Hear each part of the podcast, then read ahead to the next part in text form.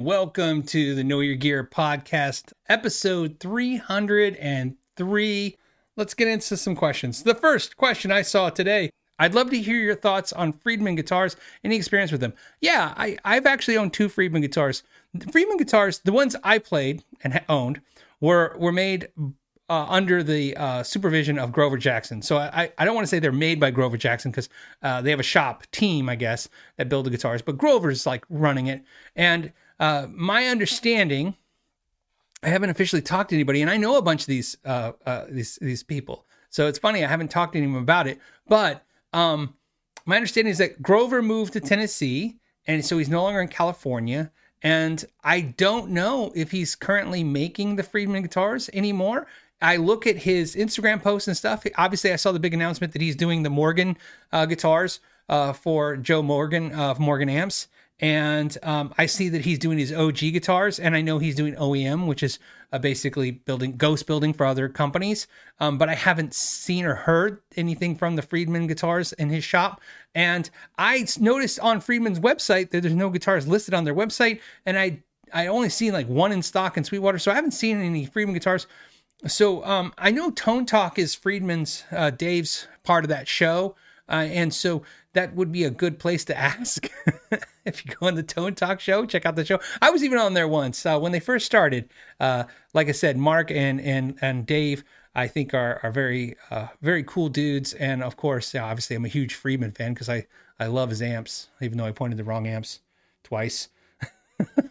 but um, so I mean, you can go on there. Um, the other thing that's great about Dave is Dave Friedman is customer service for Friedman. So it's like you can actually email. If you email Friedman Amps, you're talking to Dave. If you call talk to Dave, don't bug Dave about stupid things. I mean, I mean, if you're a customer, obviously, you know, reach out to him. But I'm just saying, he is someone who actually interacts with his customer base. It is a very unique thing to see somebody on at a company, even that size, because it's a big, it's a big, big mid-sized company now, uh, still interacting with customers at that level, and you could find out for sure. But if the question is, what do I think of the quality of? I thought the quality is fantastic. Um, I mean, absolutely uh, fantastic on the level with anything else in that price point, without a doubt. Uh, fantastic guitars, and uh, and uh, I hope they continue to make them. Uh, this one is from Devil's Own, who says, "Hey Phil, if I cut the nut for a heavy gauge strings. So he's talking about cutting, uh, widening the slots. We use the term cutting when we're really filing on nut slots, but it's so basically he files the nut uh, on uh, files the slots on a guitar nut to to have heavier gauge strings, in other words, bigger strings in diameter. Um, does he need to replace the nut if he changes back to thinner gauge strings or smaller gauge strings? Absolutely, you will have to do that. What is the downfall of that? Now, there is uh I, I want you to be clear if you if you file the slots for 10 gauge string, so 46 gauge string at the low E, and you go to a 9 gauge that ends in 42, do you have to change the nut? Absolutely not. The variance is that small so that it's okay. In fact, you can probably get away if a nut is cut for 10 to 46 gauge strings and it's and it's filed and slotted for that. You could put nines on there and you could probably put 11 to 48s and then you're fine. But once you go 50, 52 gauge on that low E or anything bigger than that, you will have to cut the slots. And then once you do, or I said, don't cut, you file, you'll have to file the slot out. And then once you do that, you will have to replace the nut. Option A, replace the nut to put smaller strings, or option B is use the baking soda technique, which is baking soda and super glue and fill it in if you're so inclined to do so. It's it's a temp fix in my opinion, but uh, I've seen it you know daily and I've done it a million times. I've seen it a million times. But either way, you you have to be prepared for that. One thing I I suggest if you can, if you're a Devil's Own, if you have this option, uh, it's what I prefer to do. So when a customer would come to me and say, "Hey, I want to put uh, let's say 12 to 56 gauge strings on this guitar and tune it down and it's the slots on the nut are cut to 10 to 46 instead of car- cutting his slots instead of uh, filing the slots on his nut if it was easy which usually it is i would remove his nut and make him a new one right? Um, because here's the tricky part. The charge is really for doing the work not the material is not is it, it's inconsequential. It's cheap. I mean if you look up nut material i mean it's dollars. I mean it's not even ten dollars it's dollars. So to take a, a, even if you use Graph Tech or whatever you know pre-slotted nuts whatever you're using it's a very inexpensive piece of material. So to me i always say hey look if you have a guitar and it's set up correctly to 1046 and your nuts cut right why why adapt that one? Take it off put a new one on and then when you switch back switch the nut back you have it, you know, just put it in a little envelope or a little a baggie in the guitar case or our gig bag.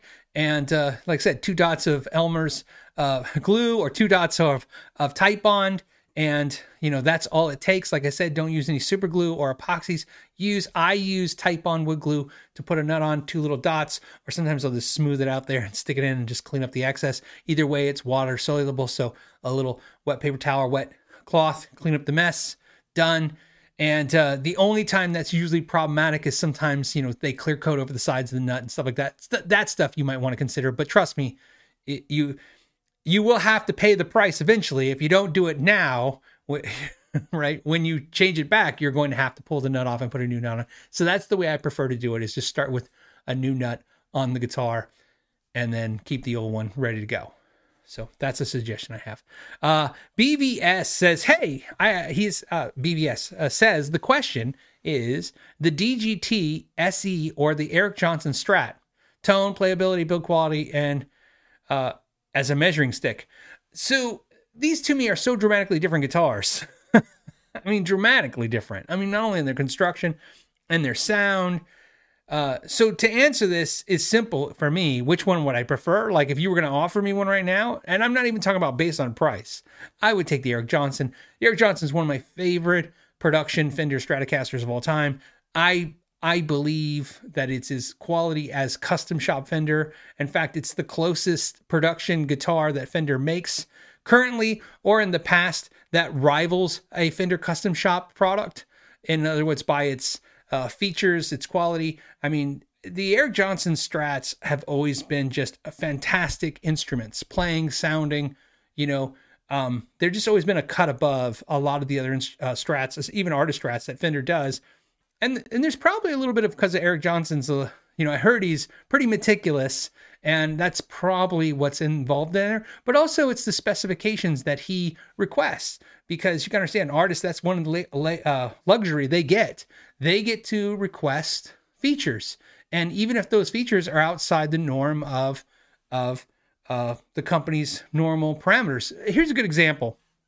A question we got on the on the Ask Know Your Gear website that I think will kind of mix with this was somebody asked uh, that I think it was Sean, by the way. So Sean asked um, that I once mentioned that Paul Reed Smith had Mojo Tone building their cabinets for their speaker cabinets.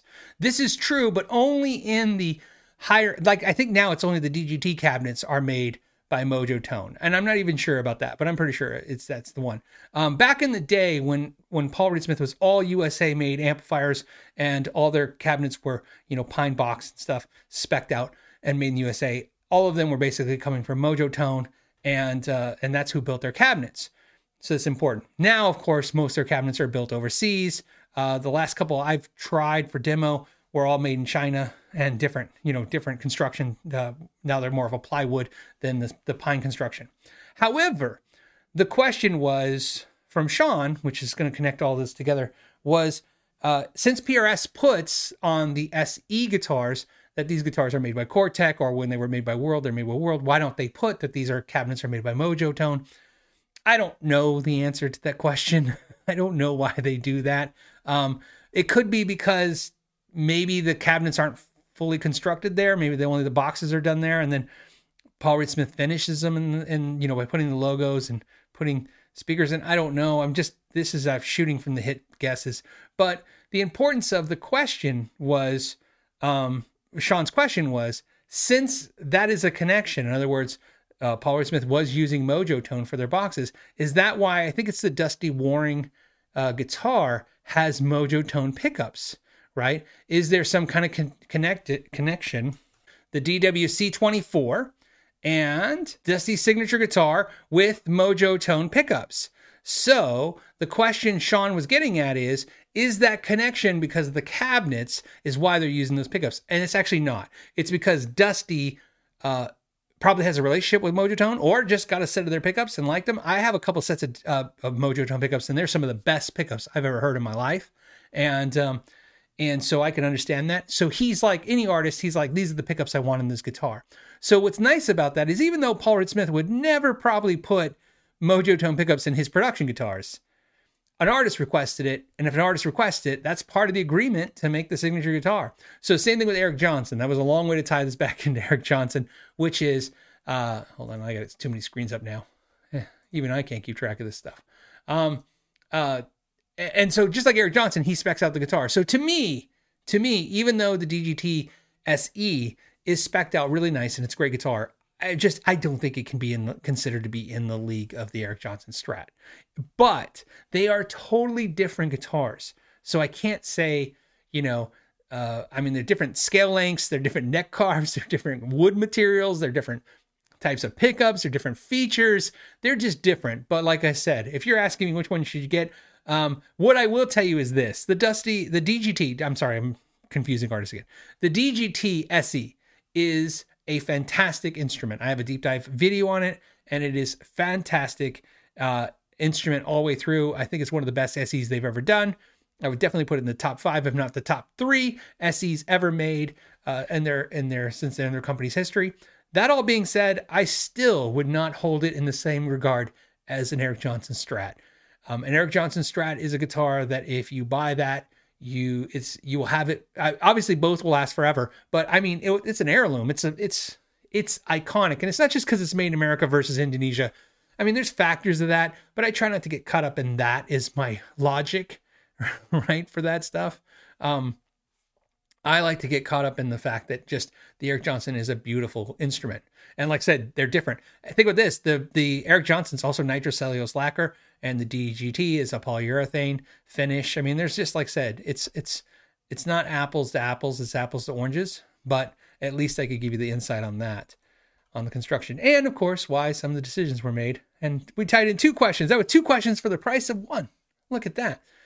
Okay, let's get into some other questions. We have I see everything twice. Says, Happy Friday. I'm thinking about buying my first crazy dollar guitar, and I'm stuck deciding between the Shabbat, S H A B A T, and the Nick Uber. Huber, I don't know if it's Huber, Uber. I'm gonna say Huber. I say Huber with an H, and it's probably Uber with no H sound. I apologize to Nick. He's an amazing guy. And I'm never thought to ask clarification, even when I think I talked to him once. Uh, how do you decide when you can't actually play one? Terrifying on many levels. You know, that's a great question. So, the, to, on a side note, the Nick Uber guys uh, from the company reached out and they want to ship a guitar to the channel for review. Uh, so, uh, but the problem is I haven't been able to prioritize that because it, they said it takes a year once I order it. Um, you know, basically they'll build the guitar. They want me to kind of dream up a guitar. They'll build it, they ship it, and then we can have it on the channel and you know check it out. And then if they said if I want it, you know, maybe we can work out some kind of deal with a discount or something. Um, which is another thing I'm afraid of. The last thing I want is another expensive guitar. you think it'd be the first thing I want, but after a while, you're like, okay. Uh, so uh, even if I got to review one, it's a year out, so it's like you know that far out. It's not something I can uh, so my answer to you, uh, I see everything twice, is real simple. Um, you got to ask yourself why you want these guitars. I mean, if you never played them, what is driving you to buy them? Um, you know, this is the thing I talk about all the time. This is the tough part is that this is why as a, as channels like us talk about prices and deals and you know and is because we're in a and I've said this before, we're in a buy before we try environment now. We used to be the try before we buy. You used to walk in a store, try something, if you liked it, you bought it. Now you're going to buy something and try it and see if you like it, and then maybe you get to return it, maybe you don't. And when you're special ordering, it's really a don't return kind of policy, right? And um and that's what's tough, and I understand that. And I've said this before, as recent in the last couple episodes. When you're looking at guitars like that, the quality is not in question. I don't expect you to get a Nick Uber guitar and have a problem with the quality. I believe the quality will be amazing. It will be probably some of the best quality you've ever played. Will it be better than anything you've ever played? I don't know because I don't know what you played. But in my experience, when you deal with really high end guitars, they're not better. They're just really, really good. Is almost like a guarantee that you get them out of the box. And uh, you know, in other words, odds are out of 100 times, you 99 times you'll get a great guitar. But that being said, does that mean you like the way it sounds? I don't know. Do you like the way it plays, the way it feels? I don't know. But what I will tell you is that when you buy guitars like that, the resale value on them is tough, right? It's tough. It's why, like I said, when we did the Badlands project, this guitar company, we did the limited edition runs. That was a lot of people said, which is rightly so. They're like, oh, they wanted to use a FOMO uh, uh, marketing technique, which is the fear of missing out marketing technique. You know, so if hey, if you don't get one now, you'll never get one. This is true, although we were kind of restricted to how many guitars we could physically build anyway, so it didn't really matter. But the reason we, but at a time, obviously, we could have said, okay, then we'll do another batch in six months or whatever. But the reason we wanted to do that was as as someone who's reviewed so much gear and and, and bought so much gear, I'm not even talking about what I've worked on or any of this stuff, just the experience of buying gear. One thing I've learned is is that I I can create an environment where you're not protected. I mean, I just that's too much of a guarantee. But it's I like the word insulated. In other words, you're more you're less at risk. So if you buy a guitar that's limited run and they're not going to make anymore, like what we did, you could get the guitar and well, I mean, we gave you return policy, but if you don't, uh, let's say a month after the return policy is expired and you have this guitar, we kind of expect it to hold its value considering you can never get one again. You'll have one of the few. I mean, think of this. There's only there was only 1859 Les Pauls ever made. We're going to make 100 of this guitar. Uh, I mean, obviously I'm not saying they're in the same league, but you understand it's going to be rare. So that's the downfall what you're doing with these two guitars. You're buying guitars and really what I would tell you is um the only thing I the only advice I, get, I can give you is is you you got to be very clear in your mind with what to expect. This could be a money dump. That's what you that's what happens, you know, and uh, that's why I always use the term comfort zone with money and not uh, like a financial condition, like somebody is either rich or poor. Because I don't find that, as someone who's sold guitars to people oh, personally, one after another, what I learned from that is that had nothing to do with anything. I watch people who didn't have current car insurance buy a custom shop Strat, and I watch people who drove up in a Porsche buy a Squier, and literally it's because how people prioritize their money. And I'm not condemning or, rewarding either one of those two statements I made. I'm just showing you that's how it works. Um, so what's interesting to me is this is what I'm going to tell you. I see everything twice. Is your comfort zone. You have to be comfortable with buying a guitar at those prices, knowing that what the pitfalls are going to be. Between the two guitars, I can't help you. I'm sorry. I just don't have any experience with those two guitars to say, hey, each one, which one I could push you towards.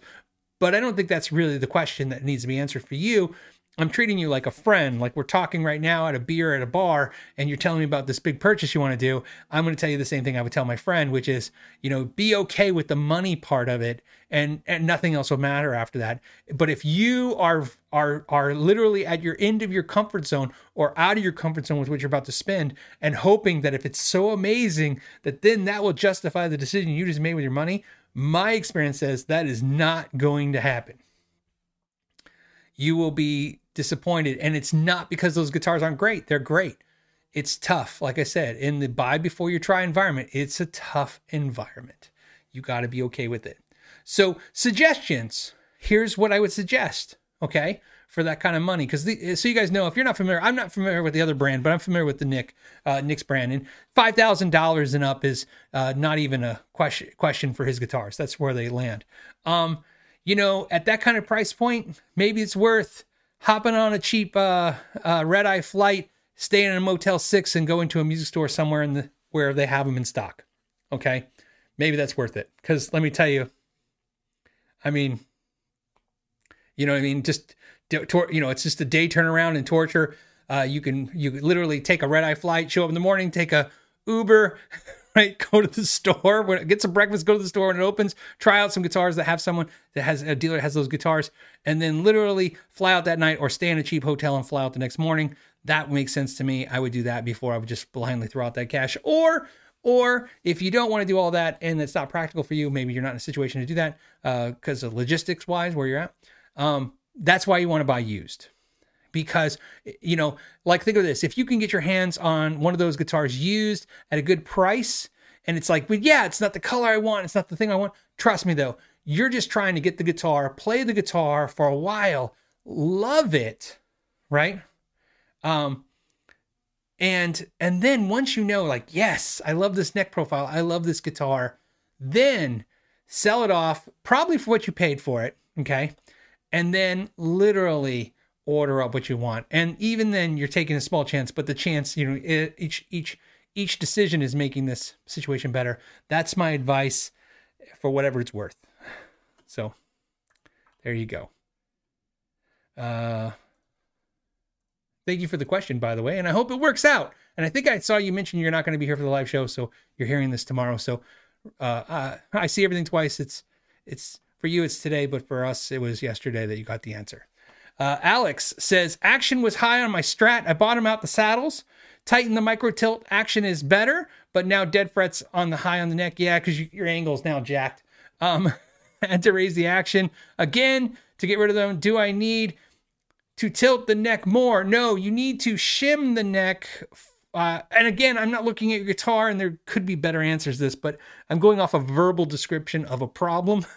so I'm going to give you a verbal uh, answer. And this is what I would suggest. Uh, you could take something, I would say a piece of sandpaper. That's what I like is just a thin piece of sandpaper. You could, you could use a business card that's almost too thick. So you understand how thick we're talking. Uh, cut yourself a little strip about uh, inch and a half wide. So it's about the, you know, just so it'll fit in there, uh, inch and a half wide by, you know, maybe a quarter of an inch, right? So inch and a half by quarter inch, or I don't know what that is, like uh, five millimeters by whatever, uh, 30 millimeters, maybe 40 millimeters. I'm not sure. Anyways, you get the idea. Um, you just cut yourself a strip and shim the front of the neck. So you can use the tilt too, but shim the front of the neck. Um, you can also buy from StewMac these wood shims, and you can find knockoffs of them on Amazon. But keep in mind, I haven't tried the knockoffs, so they might not be what they claim. But your return policy usually is pretty safe on Amazon. But they make wood shims, and what you need is raise the whole neck up. See, the tilt is just tilting the angle, and that could help, but in your case, it sounds like it's not helping. So you need to actually raise the whole neck up. So you raise the whole neck up, and you can use a you know the shim and the tilt, or you can use uh, like I said, just stick a business card in there. Right now, you're just trying to solve the problem. You can worry about the permanent fix later, right? So, so right now, I mean, even if you shove a whole business card in there, just sticking out and everything, and then put the neck on, screw the screws in, and then literally set it up. And if your action is dialed in, great. Then maybe get a nice wood shim. It's again, that's what you need to do. You need to level up the neck, not so much tilt or adjust the angle of the neck, um, because like I said, adjusting the angle seemed to create the problem on the high frets, and that's what you don't want. Uh, Mouth Hog, that's funny. Mouth Hog says, just wanted to say thanks. You make life better. Man, that's thank you. That's the best compliment you could ever get uh, for doing this. Sometimes when I'm jacking my jaw for two hours, I, I question my sanity. I'm like, why am I doing this? and so when somebody says, "Hey, it's entertaining," hey, I, you know, if you learn something, that's even better. Um, but if you're entertained, I, geez, that's the best answer ever. Uh, because then it it gives me the momentum for next week. I'm like, so, um, but thank you, man. I appreciate it. Atin says, Hey, uh, hey, Phil, I was wondering how your album was turning out. Have a great weekend. Cheers. So, if you guys know, I started recording uh, my own tracks. So, and when I say album, I, I think I've t- explained this. Um, I don't plan to sell it in any way. Uh, if I do, it will be not sell it. I mean, if I distribute it, it would be kind of like I don't know why you'd want it, but if you could, uh, uh, you know, just have it for free, right? Okay. I could care less. We'll figure that out, right? I'm sure. Um, but what I'm trying to, what I'm doing is I've been writing my own uh, songs, uh, instrumentals type songs, so that, and actually you've been hearing the album, you just don't even know it. What happens is, is, is I believe uh, through all the copyright strikes and the copyright stuff and everything that's been happening on YouTube and I post videos on Facebook, and Facebook's even more aggressive with finding this stuff. Um, I've been more and more playing like my own music to demonstrate the guitars, and that's what I'm doing. And the reason I, I want to put an album one is that way maybe I can file a copyright and therefore say, hey, this is music copyrighted, so you know I don't have to deal with, deal with anybody. But more importantly, it solidifies what I'm playing. So sometimes if you hear me playing stuff and you're like, I kind of heard that before, maybe sometimes it's because I'm playing a co- cover something or a version of cover something, and sometimes it's because you've heard it on 10 other videos. Um, so, uh, so that's so that's what I'm doing with that. Uh, what happened with the progress that is uh, the Badlands thing sucked up a, a gazillion hours of time. The the uh, the way that that went was not as planned. Um, the big issue for me that I've been playing catch up with, and all of us have been playing catch up with, is when we released the guitars. Um, I think I said this before, so I kind of feel like I'm just hitting this again. But uh, when we released the guitars, we had a plan, a 45 day plan. People had 45 days to order the guitars. We had a marketing plan to last 45 days. So the problem is, is we had put all this effort in a marketing plan, and then they sold out in less than three days. There was no reason to execute the marketing plan but we didn't plan to start building and doing all the stuff until the till the marketing plan was over and then we had to jump right to that so we were a little caught off guard so we we literally like it sounds like selling out fast sounds good because it is but it was not to plan right i mean obviously it was 42 days faster than we thought. That's a big thing. I imagine you guys have jobs, right? Imagine you're sitting in an office and you guys come up with a meeting or you're sitting in a meeting and you guys execute a, a, a plan, right? right? For the next month and a half. And then three days later, they go, okay, we, we already nailed it. So now we have to jump to the thing a month and a half from now that we plan to start then. We're starting now. So that has been sucking up a lot of time. Um, and that means, since, you know, what is that? Not only ensuring that the guitars get done on time and built and all the things that mattered and that stuff gets communicated to the people who purchase them, but also the next model has, is now has, has to be ahead of schedule. Uh, David wants to know Do I think uh, Kiesel will someday build in Europe? Um, well, you know, I don't have any insight on that, but, you know, I guess the question would be like, could I foresee that? Uh, no, I couldn't foresee it. I wouldn't know. I don't know what the I mean, the advantage would be obviously, uh, you know, if they're building in Europe, then they can ship in Europe without paying all the the, the taxes and duties, which are insane. Uh, they're heavy, man, heavy, heavy, heavy fees and taxes and stuff. And so I, I could see the logistically why they would want to, but I just don't know what uh, what that would look like. See, I think it's because a lot of companies uh, there's different building strategies for your guitars. Okay, and the Kiesel business strategy is cemented in the idea that they build their guitars. Okay. So let me give you an example of that. Like Paul Reed Smith builds his guitars, but he also has guitars built overseas, like I said, in Indonesia and China, and of course at one time in Korea. And you know, would PRS ever build in Europe? I don't know, but it it's, could be likely because obviously they trust other manufacturers to build their stuff. They may trust a because that's what you would want to do. You wouldn't want to build a factory in Europe Kiesel wouldn't want to build a factory in Europe. They would want to find a guitar company in Europe. It's like Coca Cola, right? You just find bottling plants in other places and then you have them, you give them the formula and everything, and you work out the deal to where they make the product to your standard and that it, you know, and you make it to where it's the same wherever you go. That's logically how it works. So, they're not really set up like that because they're set up in a control system which is they're controlling everything right? They they do everything that's their employees. Um, so some companies are not very comfortable with letting other people do things. Um, obviously um, the uh, the business model that we're implying and i know uh, you know i told you i don't want to always talk about badlands but sometimes that this thing that we're doing is supposed to be an educational process for you guys too. There's a there's a reason why we're doing it the way we're doing. We can. Like we could build Badlands in Europe. Absolutely. Because we can send the we can send the information to another manufacturer, right? And literally work with them and say, okay, this is what we want. And then essentially we're the quality assurance department. We're saying, hey, we just want the guitar to be exact like the guitar that's coming out of California is coming out in Europe. And we could do it that way. Absolutely can be done that way. In fact, one of the Badlands owners is in Europe, right? Uh, so, um, so basically, we already have a foot in there, and like I said, we're our business model is designed to be fluid like that, and um, and we think that's because that's the future. We think that's the future of of businesses. Um, the idea being, when you know everybody's familiar with the term outsourcing, right? So Paul Reed Smith outsources guitars to Indonesia, China, right? Those two countries is where they're currently building guitars outside uh, the U.S. We did outsourcing, like Chapman. Chapman outsourced his guitars, right? We outsourced the guitars, but we did, uh, we did. Um, what's wrong with me today? Um, we did domestic outsourcing, is what it's called. We outsourced, but kept it in the United States, right? So we could then move that to Europe, right? Um, and and that's how that works we we have that ability. We're a fluid that way. So, and I'm just using us because I don't have a problem talking about what we're doing. So, like I said, other companies could do that. They could build in Europe. Um, Fender uses a distribution in Europe. They'll they'll they'll build the guitars in the USA, but they'll have a warehouse or somewhere for them to go.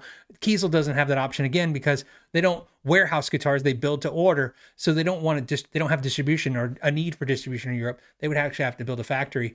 I don't see them building a factory overseas, and I don't see them licensing a factory.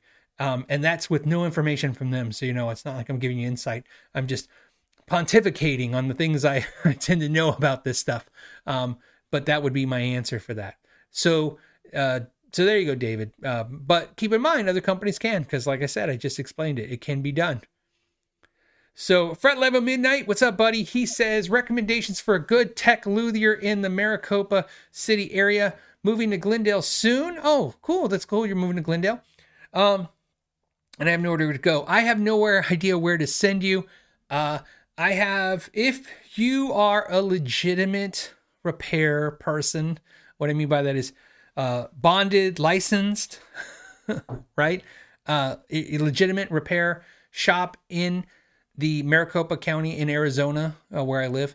Uh, I would love it if you reach out to me. I have reached out to shops. So, obviously, like I said, I haven't done repairs since June of 2020 when COVID was shut down. We shut down, we couldn't do repairs because um, I couldn't inter- interact face to face with people.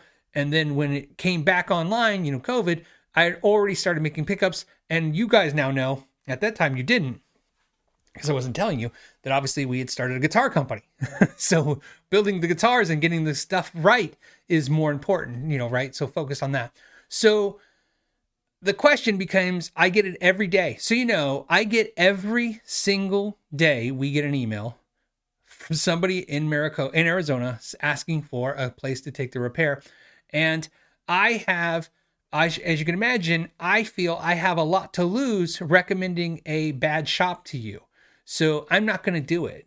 So I have reached out to shops that I know and that I liked and uh, tried to like work with them. I, I understand. You I want you to understand what I mean by work with them. I mean like you know get get some understandings that I'm going to recommend them and send customers that way, and that I want I want to obviously see if we can make sure that the quality would be good, so I don't feel like I have somebody emailing me, you know, six weeks later saying that was a horrible experience. Why did you send me there? And um, uh, the uh, what I got back was pretty freaking horrible. uh, man, the level of and maybe it's either because they're all busy, which is good because you know I was busy too, or maybe they don't care about new customers. I don't know what the deal was. Um, but like I said, if you're out there and you want to work and you are a credible shop that I can verify and feel trust in you, I would gladly recommend you. And let me tell you, that recommendation would equal tens of thousands of dollars per year minimum. But I just don't feel confident recommending anybody in the valley that I know. So you know, and it's not a dig if there's anybody here that's really good and I haven't talked to you, well then that's what it is. But if I've talked to you and you're not getting recommended right now, you can be very sure it's because the conversations we've had in the past did not make me feel confident recommending hundreds and hundreds of customers to you. So uh, if that burns a little bit, it probably should because you should have paid attention when I was trying to make sure I sent a lot of customers to you that they would get good service. So there you go. Also, so you know, and I've talked about this, um, we had planned to open a repair shop in the valley with Nathan, and that's how Nathan ended up working for Fender Custom Shop. Um, he was driving. He had he had he had gave notice to PRS. He was going to come to Arizona, and we were going to open up a, a, a bigger repair shop. And literally, like the like literally on the way to the West Coast, COVID happened. And it just didn't make sense to start a repair shop when we didn't even know if the world was going to exist in, in, you know, in a week, you know, two weeks flatten the curve. Don't worry.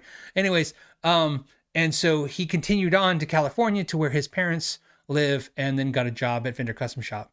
And so maybe that's a future too. You know what I mean? Well, maybe he'll come and, and we'll build a, a repair shop here. That's what I'd like to do. But right now, we got to get past the the hurdles we're hitting right now. Um, so so there you go. But like I said, if you do repair and you don't mind me basically, uh, you know, trying to ensure that you do good quality work, I, I don't want anything for the referrals. It's absolutely free. It's just free business. In fact, it's there's 1133 of you watching right now live and and then 30,000 will watch the show probably on YouTube and another 80,000 on the podcast streamings. And I would send you all in if you're local gladly to these guys if they could just make me not nervous. you know, I just want to know some things. How fast can you, you know, return product? What's your limits? What can you do? Are you insured? What, you know, I mean, like I said, just some basic stuff. So, all right. Uh, I'm sorry. I just love this question. DT's question is Have I ever accidentally reverse wired an output jack? Yeah, you know, I did the first time I ever did it is when I realized my eyesight was starting to, to fade on me. Um, you know, I I never wore glasses.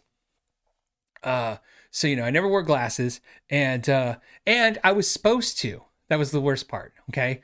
Uh, so when I uh, I don't know why I'm saying this, but just so you know, I was supposed to wear glasses when I joined the army. I don't know if you guys know when you join the army, uh, when you go through, uh, you go to MEPS and you go to in processing. When you go to in processing, they do all the stuff and they tested my eyes and they decided that my left eye was has weaker vision than my right eye. Right? Yeah, is that right? Yes. No, backwards. My right eye is weaker than my left eye. It's backwards. Why can't I think of this? I have to pretend for a second. Hold on. So my left eye is dominant. It's uh, so my left eye is 20/20 and my right eye is a little crappy. The problem is is they want me to shoot because you know even though I was going to turn wrenches in the army, you have to shoot to get out of basic. And uh, to shoot, they had to make me glasses, and they made me glasses where one you know is is got a uh, prescription and one's you know not because I only have one bad eye. And um, I didn't want to wear the glasses because I never wore glasses before and I didn't know what to do. So I before and in processing before I got because you're in processing for I was there for like a week or two and in processing before you go to actual basic where they start screaming in your face and spitting on you. Um, I threw the glasses in the trash because I knew if I showed up to basic without the glasses, they wouldn't even know, and they didn't. So I never wore glasses. And when I took my shooting test, you know, um, what I did was on the faraway targets I had trouble seeing, I just wouldn't shoot at them. so when the uh, so if another par- target popped up that was closer and I missed, I would know. I think it was like four targets. I only had you know it's twenty. You do twenty and twenty when you're shooting. Twenty. Uh, 20 targets and 20 targets in the prone and one's sitting and then one's the prone position or something like that. It's been a long time. So, uh, anyways, there's four and four targets that are far away. So what I did is I didn't fire at the far the far targets. What I did do, however, so you know, is I if I shot at a target and I missed, I knew I had extra rounds, so I would shoot the extra rounds. This is a dumb story to tell you guys to just explain how determined I am to not wear glasses. Until one day when soldering an output jack, I just visually couldn't see because they're all shiny and small. I couldn't see it, and I, I swapped them. It doesn't do anything. Like I said, if you if you uh, solder an output jack backwards, you'll know right away, and it doesn't hurt anything. You just do it back. That's why I tell everybody if you're going to try soldering for the first time, do output jacks because if you get it wrong, well, you just reverse it and you got it right. So you have a 50 50 chance to get right. However, I have a really good video on showing you how to always tell uh, which one you're supposed to solder the hot in the ground to. But like I said, that would help if you can see. So, like I said, my my vision, and as I get older, my vision is just getting worse, and so it's time for glasses. Um, so there you go. So there you. I don't know why. Yeah, the so the Buddy Holly glasses. Yeah, it wasn't the glasses themselves or, or I hated. It was just wearing glasses. I don't wear jewelry. I don't wear jewelry. I don't wear necklaces. So it was just I don't. I'm not. I'm not. I don't enjoy things on me. You know. So that's what it was. Randy Crooks says, "Thanks for what you do, Phil. Longtime viewer. Man, I appreciate that so much. Like I said, you guys, I appreciate the the the thumbs ups. I appreciate the the the subscriptions. I appreciate." The uh, in fact so you know uh, and uh, obviously the viewing the consuming uh, all this makes it possible. So you know we were talking about the podcast today. Do you know 80% and i know you guys a lot of you guys watch a lot of guitar channels or other youtube because i watch a lot of other youtube too. And you and you've never heard this i can tell you that. Did you know according to our youtube analytics 80% of the people who watch my videos are subscribed. That is opposite of what everybody else says on youtube. I want to thank you guys for that it's our analytics show that if you like this channel, you consume a lot of it, and that's it. we just don't, we we are slow to get new people, but when we get them, they like to hang out, and uh, I like to believe that's because the community feels good here. You know, it, it's a it's a good it's a good place to be. It's not just me. It's just you know, it's when your comments are not horrible, when the chats are not horrible.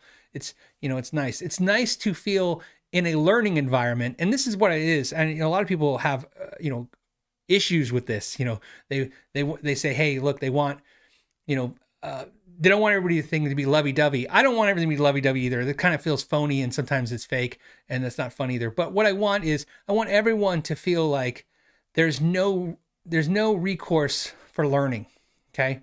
No shame in it you know? You know the saying there's no such thing as a bad question? There probably is but there's no shame in it there's no shame in learning. I'm learning all the time. Like I said, I started this entire episode jacking up the IK multimedia, IK multimedia, and the and the Spark. Look, we're flawed people. We're just a bunch of dumb guitar players hanging out on Friday talking about guitars and stuff. Um, we're not solving the world's problems by any means, but at least we're having two hours of something that's in we can enjoy and have together. And uh, it's the closest thing I have to be to having sports friends. You're like my sports friends because I don't like sports. So this is how we hang out and not talk about sports. so okay. Um next we have um I don't know who we have. We have Modern Vintage. Modern Vintage says, "Hey, who manufactures Jackson Indonesia? Uh C 2017 now.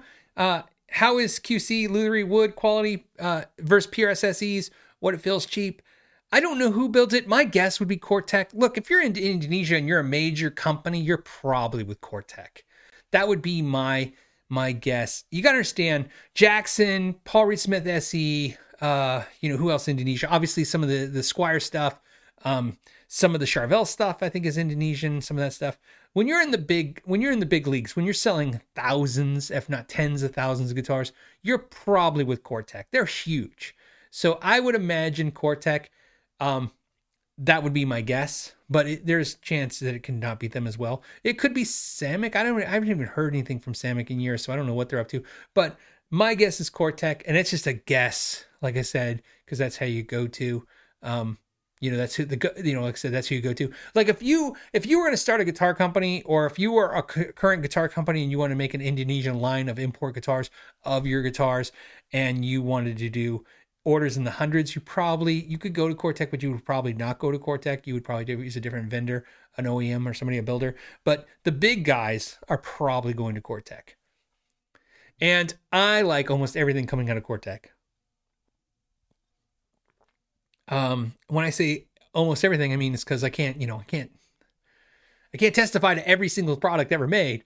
But um, taking apart guitars and the reviews and, and checking things and testing them, uh, the I almost feel like every time I see a Cor-Tek manufactured instrument, I know I'm going to have it's going to do pretty well, right? I mean, it's not going to be perfect. Nothing's perfect. That's the silly, you know. You strive for perfection, but it's, you know, but it's not always going to be obtainable. But you're going to have a pretty good instrument. So, we tune to C says just bought a used Gibson Explorer. Can you recommend a tech in Phoenix area that does stainless steel refrets?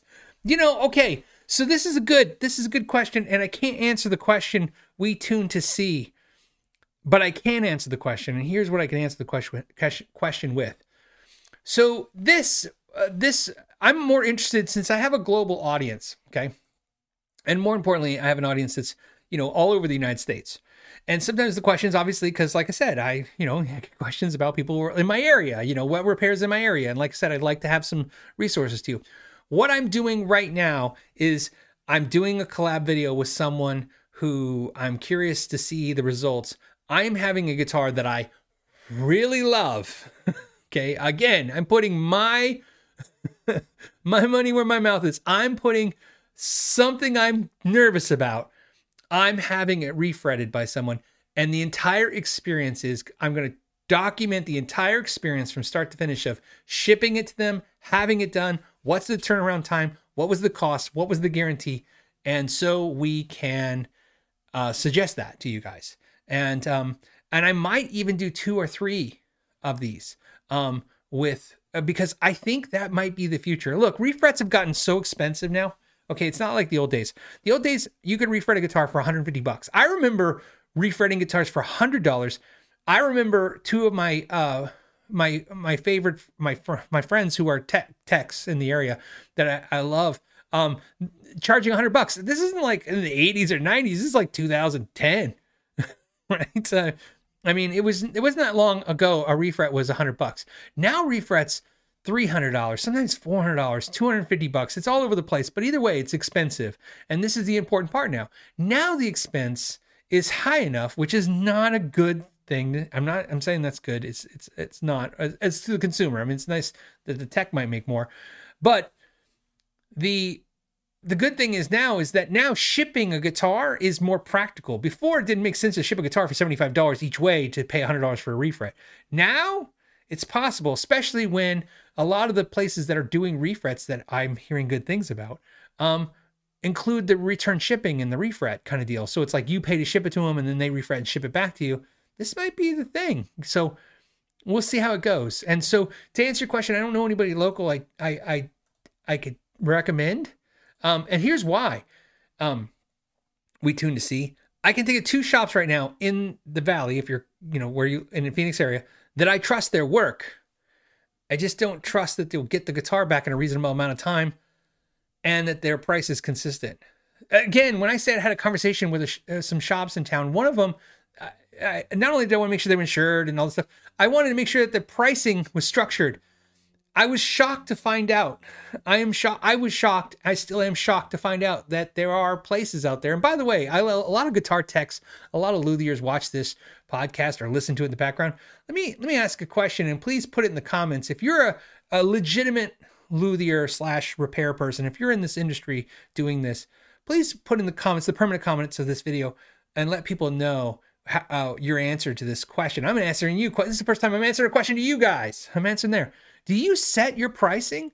I have always set my pricing. I do not understand the whole I quote it. I'll quote it. I don't what do you mean you'll quote it? I understand some jobs need a quote because they're involved, but to me a setup is a flat rate. The refret's a flat rate. Even if that refret is like bound fretboard is this, stainless steel is this. I mean, there's different but but a price list, a basic price list seems to be not a lot to ask to to have. Um that's simple, right? Uh, if somebody was to to email me and say, "Hey, Phil, I want to uh, have a a guitar refretted," like I, someone just asked me just now, stainless steel.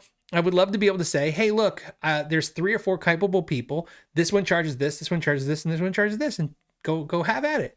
And to be told that that can't be a priceless can't be set. Uh, it makes no sense to me. So let me know. Maybe i'm the the, the, the wrong person. Maybe i'm the ass in this. Um, if you're a guitar tech out there if you're a luthier out there doing repair you let me know. Set pricing is a thing. And again what i'm saying is i understand certain times you have to quote prices. Sometimes the job is just so cockamamie crazy you have to come up with a price right to figure it all out. But i'm talking about basic things. Set price list seems to be a standard thing. So let me know um, yeah, I, like I said, priceless seems to be basic for repair business. Again, you know, again, basic basic things should have a basic price. So, uh, so to answer your question, we tune to see. I hope to have a better answer for you very soon.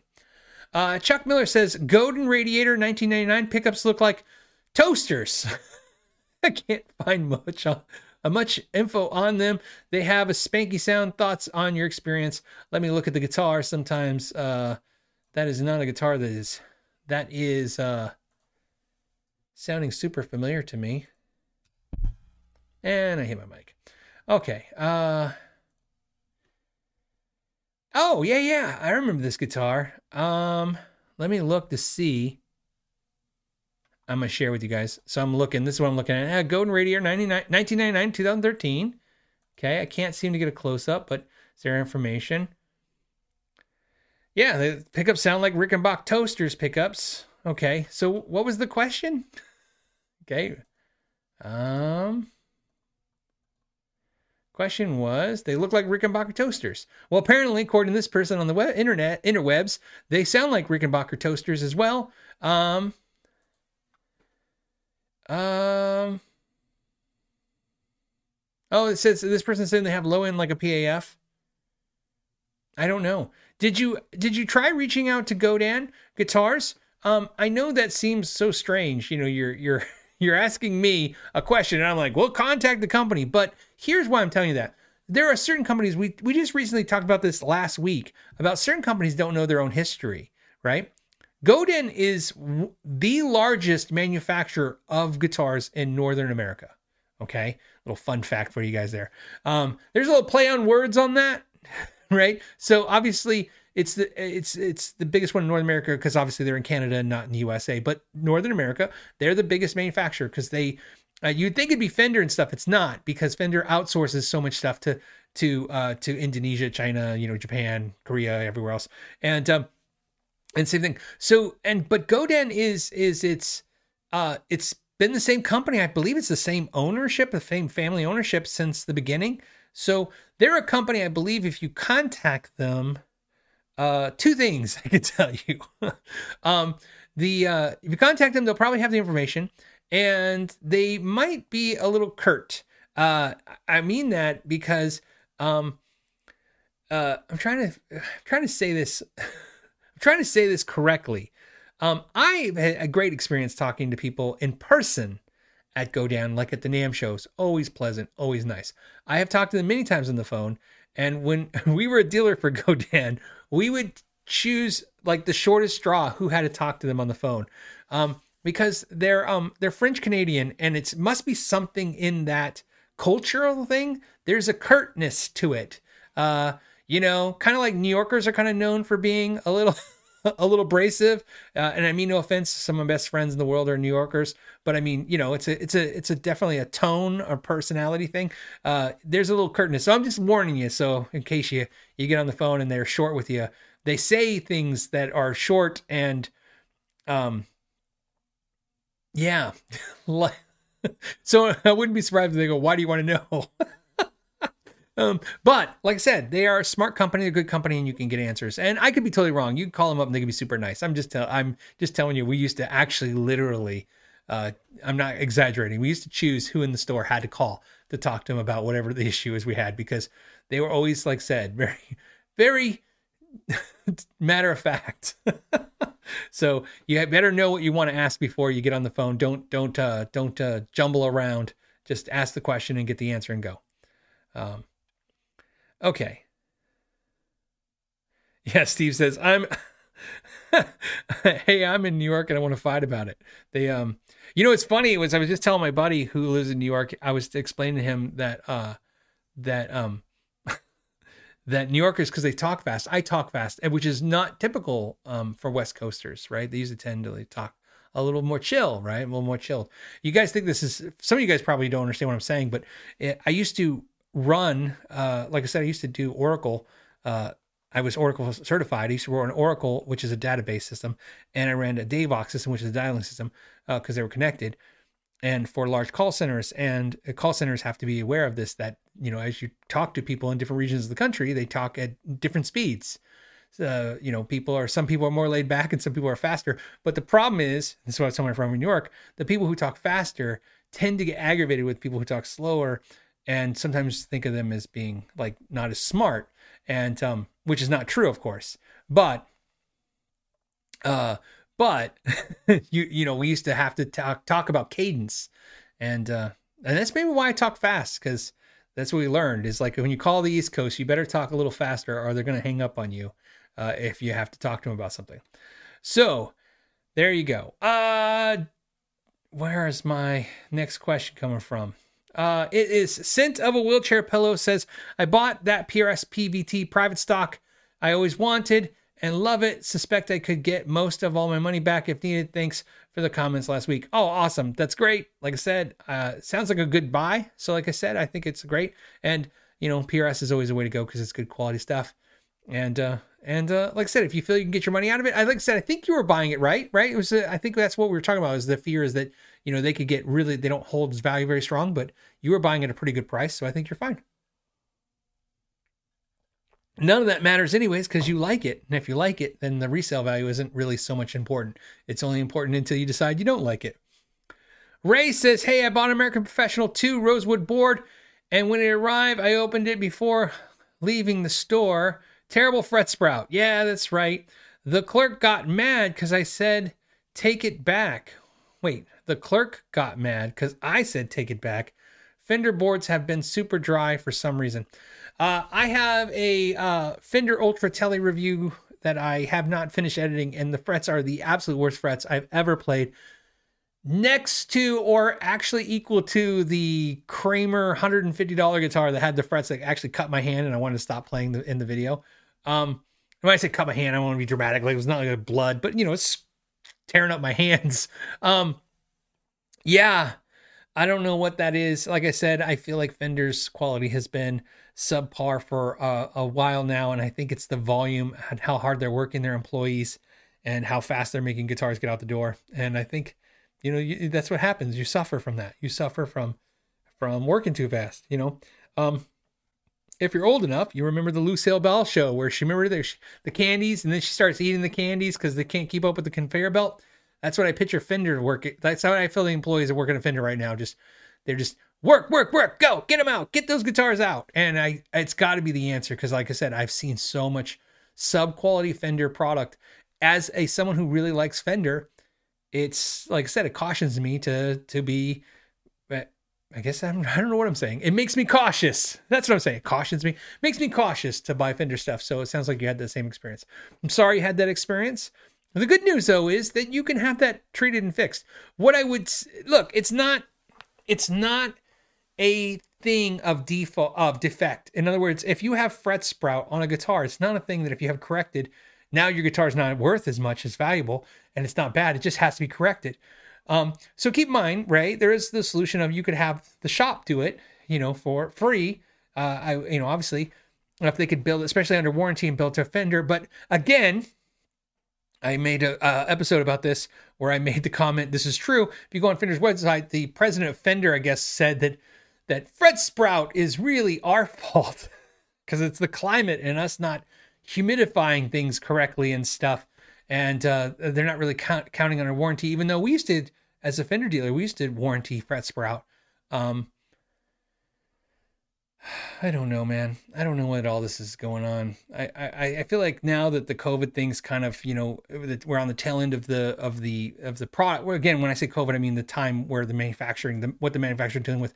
I feel like now there's a slowdown in sales, and now that there's, you know, more supply chains are not a problem. I feel like I don't know why the quality issues should continue. Um, I think they should be able to dial that stuff back in.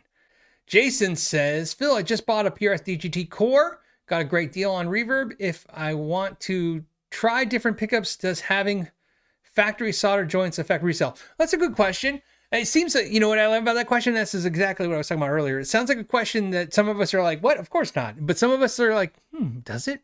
right? So that tells you it's a good question. Absolutely not. Does not affect uh, the, uh, the, it does not. Um, look, there are certain guitars, okay, really expensive vintage guitars where every component on the guitar that's original is very important to the guitar for its resale value. And having it not altered, which is the word you would want to use in this case, is important. That is not going to happen most likely in, the, in your guitar's life. The fact that it's a high end American custom guitar, not custom, but you know, what I mean, high end American guitar, um, it, it, it's that makes it valuable. And, and of course, you know, 30, 40 years from now, it will be some kind of maybe vintage product, but it's probably not going to have the same issue uh, as like a you know vintage Strat or vintage uh, Les Paul. Um, so my point is, no, not likely that you would be damaging the resale value by changing out components. What you do, and like I said, in his particular to his question was, you know, the solder being original. I don't know how you would even tell if the solder was original or things were original. There's certain things you can tell on, like I said, you could tell on old guitars if the solder was original because there's different solders now. We have we have obviously lead free, and then you have leaded solder, and there are things that are, you can tell now that you know that not again not even if it was returned to original if it would have been messed with there's signs to tell. But as someone who's had their hands in these guitars daily uh, and looking at them you know thousands of guitars i have not seen anything where i would go oh sir come here for a second. Did you know somebody switched this out and then switched it back? I don't know if that would necessarily as long as it was quality workmanship and everything's fine i don't know what the problem would be. So no no problems there. So i would feel I feel pretty confident telling you that swapping your pickups and swapping them back if you decide to is not a problem at all. What I do recommend and always recommend is that you bag and tag your parts. okay.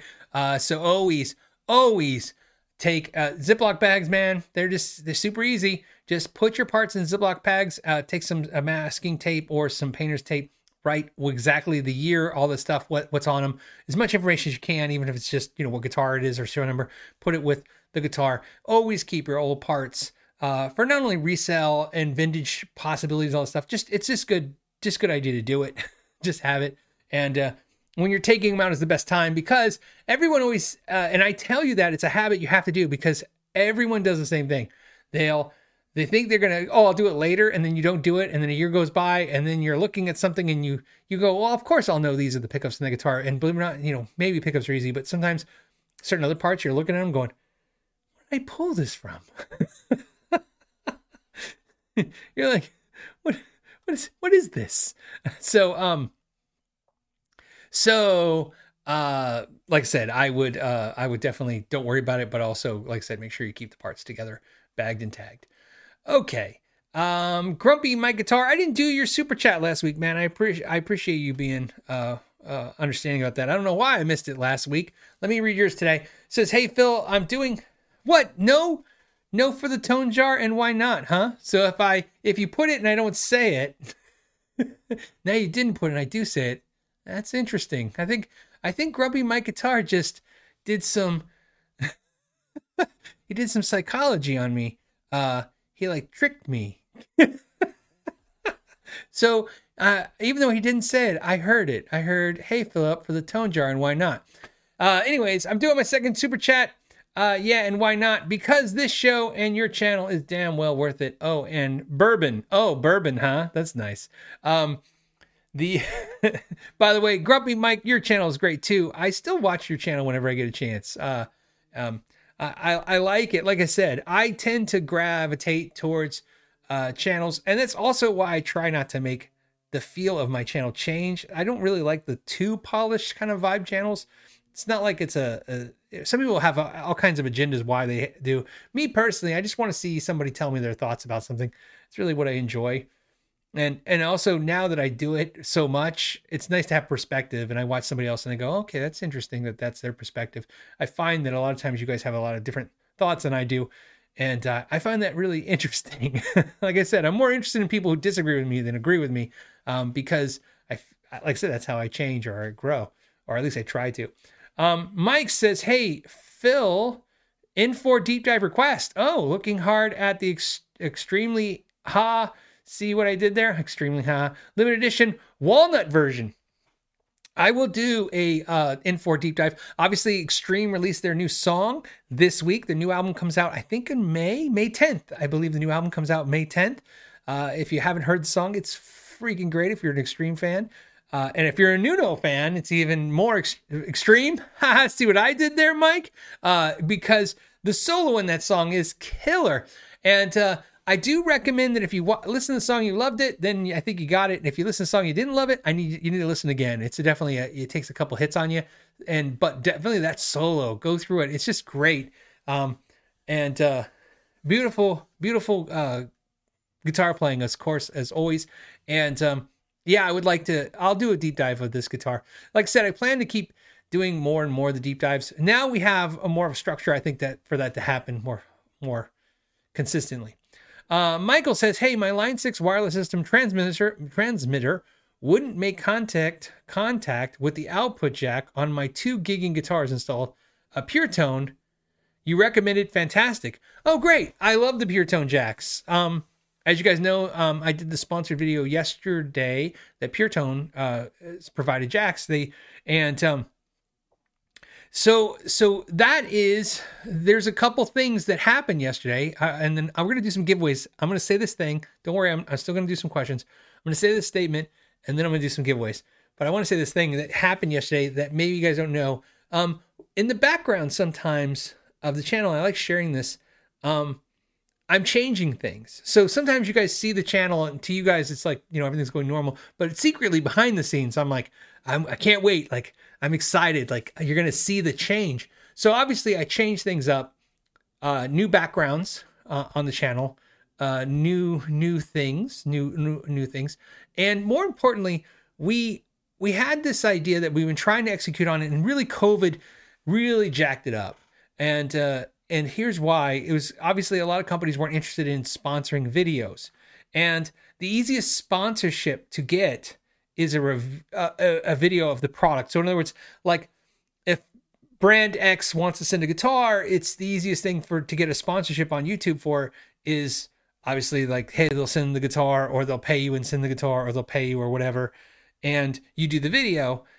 But deep down i i don't that's not the way i prefer to do it right um, what I prefer to do is just do the videos I want to do because the problem is, and I've told you this before, is is that I, although I appreciate the companies that help the channel and they immensely help the channel, it couldn't survive without that help. Um, it's like you guys, like for instance, right now, one of you just said, "Hey, do a deep dive on this N4," and I think if I do that, I think I'll get some clicks and I think it'll be exciting video. But if I was to contact Washburn right now, they'd be like, "No, we want you to review our new this." Right? They they that's what they would be interested in doing.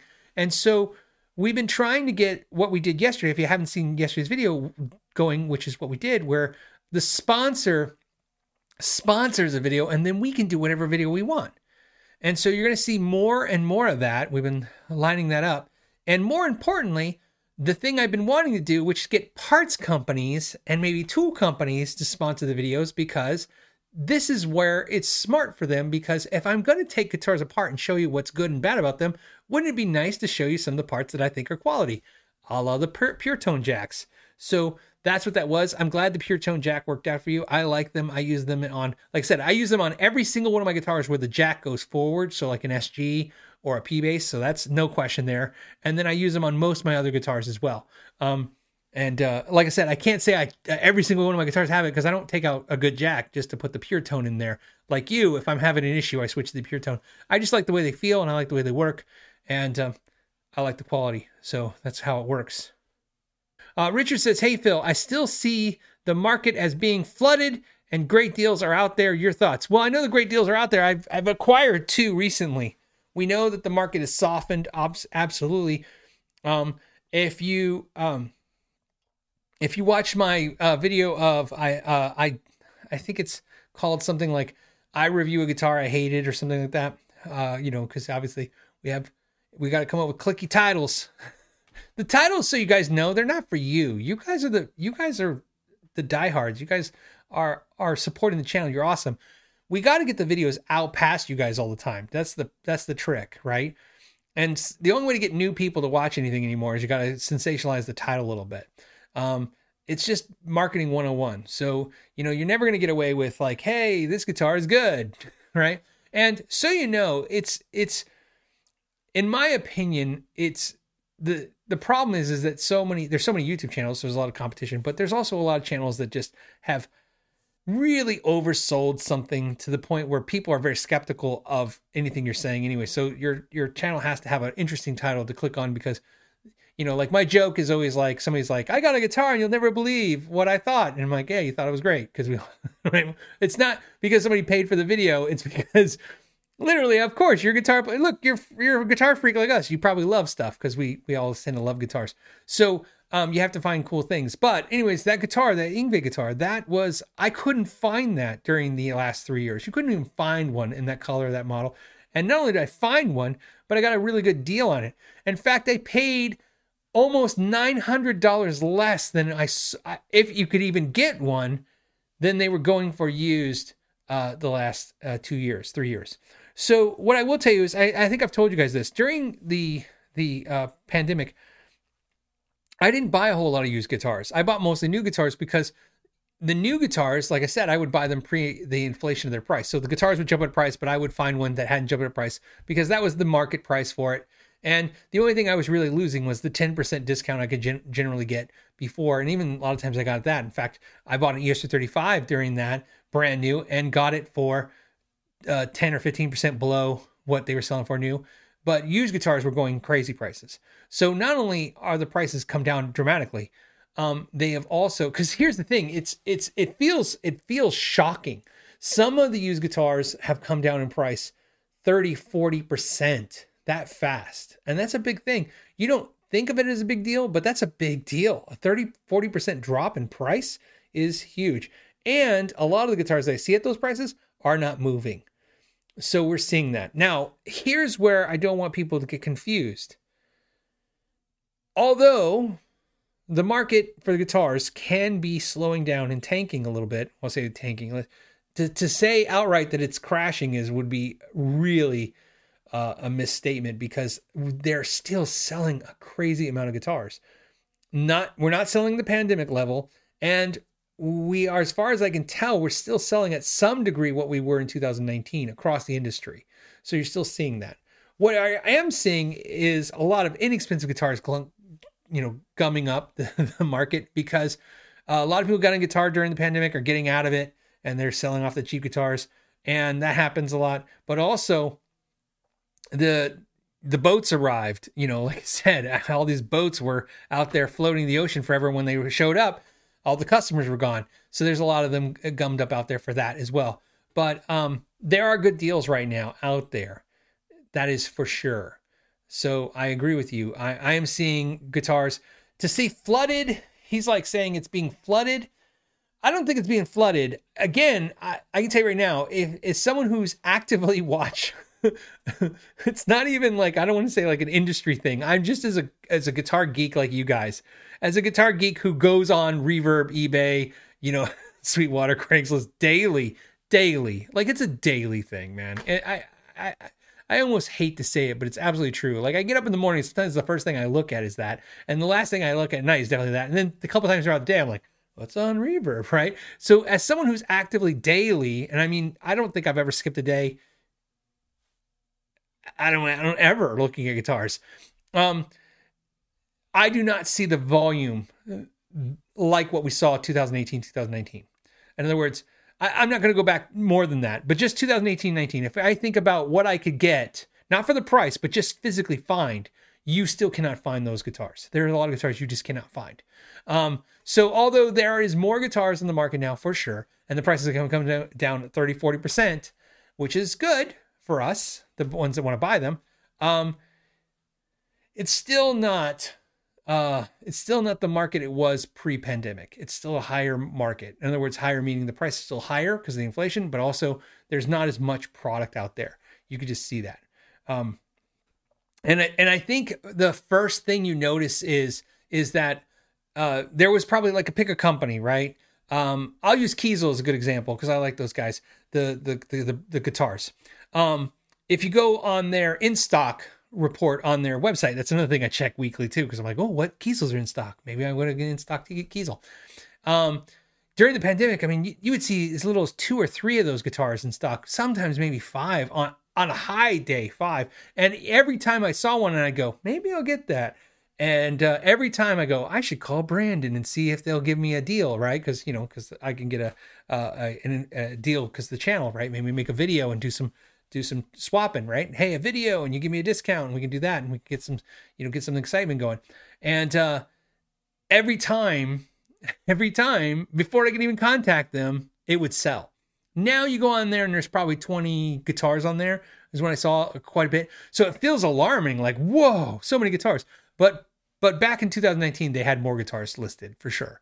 So, like I said, I see it across the the industry. You see more guitars available, more guitars gumming up. Uh, definitely more high end guitars uh, sitting dormant, and prices are coming down. But still, not the market it was, um, where you could you know buy guitars at a really good price and you know and have more of a selection like pre-pandemic. It's just way better than it was and so it's going to feel dramatic like i said it feels like like he said you use the word flooded the market is flooded it feels that way but really it's just a really nice trickle in because it's still not there yet um but like i said i picked up two guitars re- recently um that were really good deals um and uh, thing guitars I was interested in. Like I said, and I've said this before, when I say deals, I just because I know some people are out there, you are new to this, uh, you know, this guitar playing, guitar, being a guitar geek. The deal is not super important, but when, like I said, in a market of buy before you try, a deal definitely lets you impulse buy differently, right? Because it's hard to buy something you haven't physically put your hands on but it's a lot easier if you know that, okay, if I get this, I can get rid of it. And if I don't love it, and let's face it, you're probably not going to love it, right? A, lot of stuff you just think, you know, especially like said, it's harder. Um, uh, it's harder. Uh, so you guys have reference, it's harder for me as someone who's had has a lot of guitars now and who's collected guitars for a long time. It's actually harder now it doesn't get easier, it gets harder. As you found the guitars you absolutely love, then the bar becomes so high that you just immediately can't find a new guitar that you love. And, and that's good. You should stop. But you're always curious, right? Is there something else? Is there something else to check out? Um, that's just the psychology of this. And, you know, what else are you going to do with your time and money? Not going to, I'm not watching sports or politics and I'm not buying motorcycles or jet skis. So, uh, this is it for me. I'm going to talk about guitars and play guitars. This is from Dan who says, Are there any super strat guitars with Gibson scale length like the Kramer Nightswan? Yeah, actually, uh, Friedman makes uh, the So NoHo. They make the NoHo, uh, which stands for North Hollywood, by the way. Get your guys' um, minds out of the gutter. Anyways, the uh, Friedman NoHo is a 24 and three quarter scale um, super strat. And there's actually I'm trying to think of another one. There's a couple 24 and three quarters uh, super strats. So you know, I really would love, love to do a 24 and three quarters Badlands super strat. That that would be my absolute wish I could do. So, and like I've told you before, I'm just a small part of the company. tiny. I'm just there. Uh, I have a role, and that's you know that's why I'm part of it. But um, it's you know not something I control. It's not like I'm you know the face or the company or anything like that. Like I said, I have just a voting. I have a vote I can throw, and, and so um, that doesn't guarantee anything. But boy, I'd love to know in the comments if that's something you think would be interesting. I love this idea. Um, like but say like I said, currently the one I know of that does it that I that I like that I've played that I've enjoyed is the Friedman NoHo, and um, you know that guitar is fantastic, twenty four and three quarters super strat. Um, the somebody says I missed a super chat. Somebody said from is it from Jeff? Yep. Thank you guys. Thank you for helping me with that. Jeff's question was Phil, anything you can do acoustic or electric guitar to help eliminate feedbacking on stage? Oh, so help a acoustic electric guitar from help uh, feedbacking on stage? Sure. Uh, PA can sometimes catch it, but I turn down. Can uh, can even feel it Oh yeah, you could physically feel it shaking. Yeah, and resonating. Uh, yeah. So there's a couple things you can do. Um, the uh, first easiest thing you can do is have a volume pedal on your foot. Um, they're passive, so look for a passive volume pedal. You can get an active one. The active ones will need a battery or power supply, and usually the that power is to act to uh, power some kind of LED or some kind of display, so you can see how much volume you have. I mean, obviously, it's up to you. I mean, there's great volume pedals, you know, out there. Um, but absolutely, absolutely a volume pedal to me live on stage for an acoustic guitar is critical um, because, like I said, it's off and on, you know, and you could probably get a kill switch button that does the same thing. So it just kills the signal. That is to me paramount and uh, it's super easy, super cheap. You can pick up a volume pedal, just go in some music store, look around. There'll be one sitting in a case sad with dust on it you pick it up.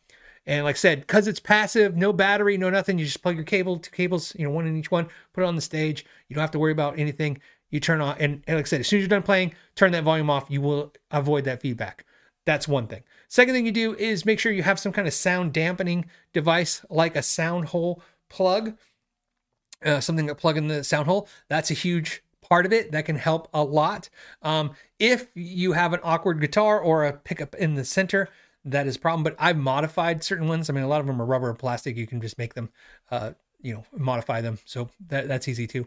Um, the second, third thing you can do, third thing you do, noise gate. You could always get yourself a noise gate. Notice I didn't say like a noise filter. It's a noise gate, something that literally it's like an automatic volume control. It's just going to literally you set it for let's say you know negative 1 dB or whatever you're setting it for. You just set the knob and literally once the volume drops on your acoustic, it'll shut it off and you don't have to worry about the feedback as well. Now there's also a feedback buster uh, pedal product that you can get, and there's Feedback Buster products that will do that. A lot of those products, though, although I'm not heavily versed in the technology of that, I think my basic understanding is that it runs things like out of phase, right? It's just like you have a phase switch on your acoustic sometimes. Um, like I play a lot of Taylors and they don't have any phase button, but some of the affordable acoustics have them. It's kind of a weird thing, right? That the affordable acoustics have it, but the expensive guitars don't. Um, but sometimes in you know you can get a preamp pedal that has it but you definitely want something because a lot of the feedback what's happening is is that the the sound coming out of the pa and the sound of your guitar is at the same frequency and i guess those waves like go like this together you can watch videos on youtube they they line up with each other in other words and they cause that that's what's causing it physically to vibrate uh, so you can get something that's um, that runs the gu- guitar out of phase, especially if you're running direct to PA. That's what's nice about acoustic amps. Acoustic amps will have that built in is a feature, but you can get, if you're not running an acoustic amp, you're running right into the PA, you can get a pedal that does that. And again, that's uh, like a preamp pedal, some kind of acoustic preamp pedal will have some kind of phase cancellation thing. So you have your options are phase cancellation, sound hole plugs, um, you obviously a volume control and a noise gate. Those four things, one, all of those things should stop the problem. Um, and uh, that will help. All right, on that note, thank you guys so much for your time. Until next week, know your gear.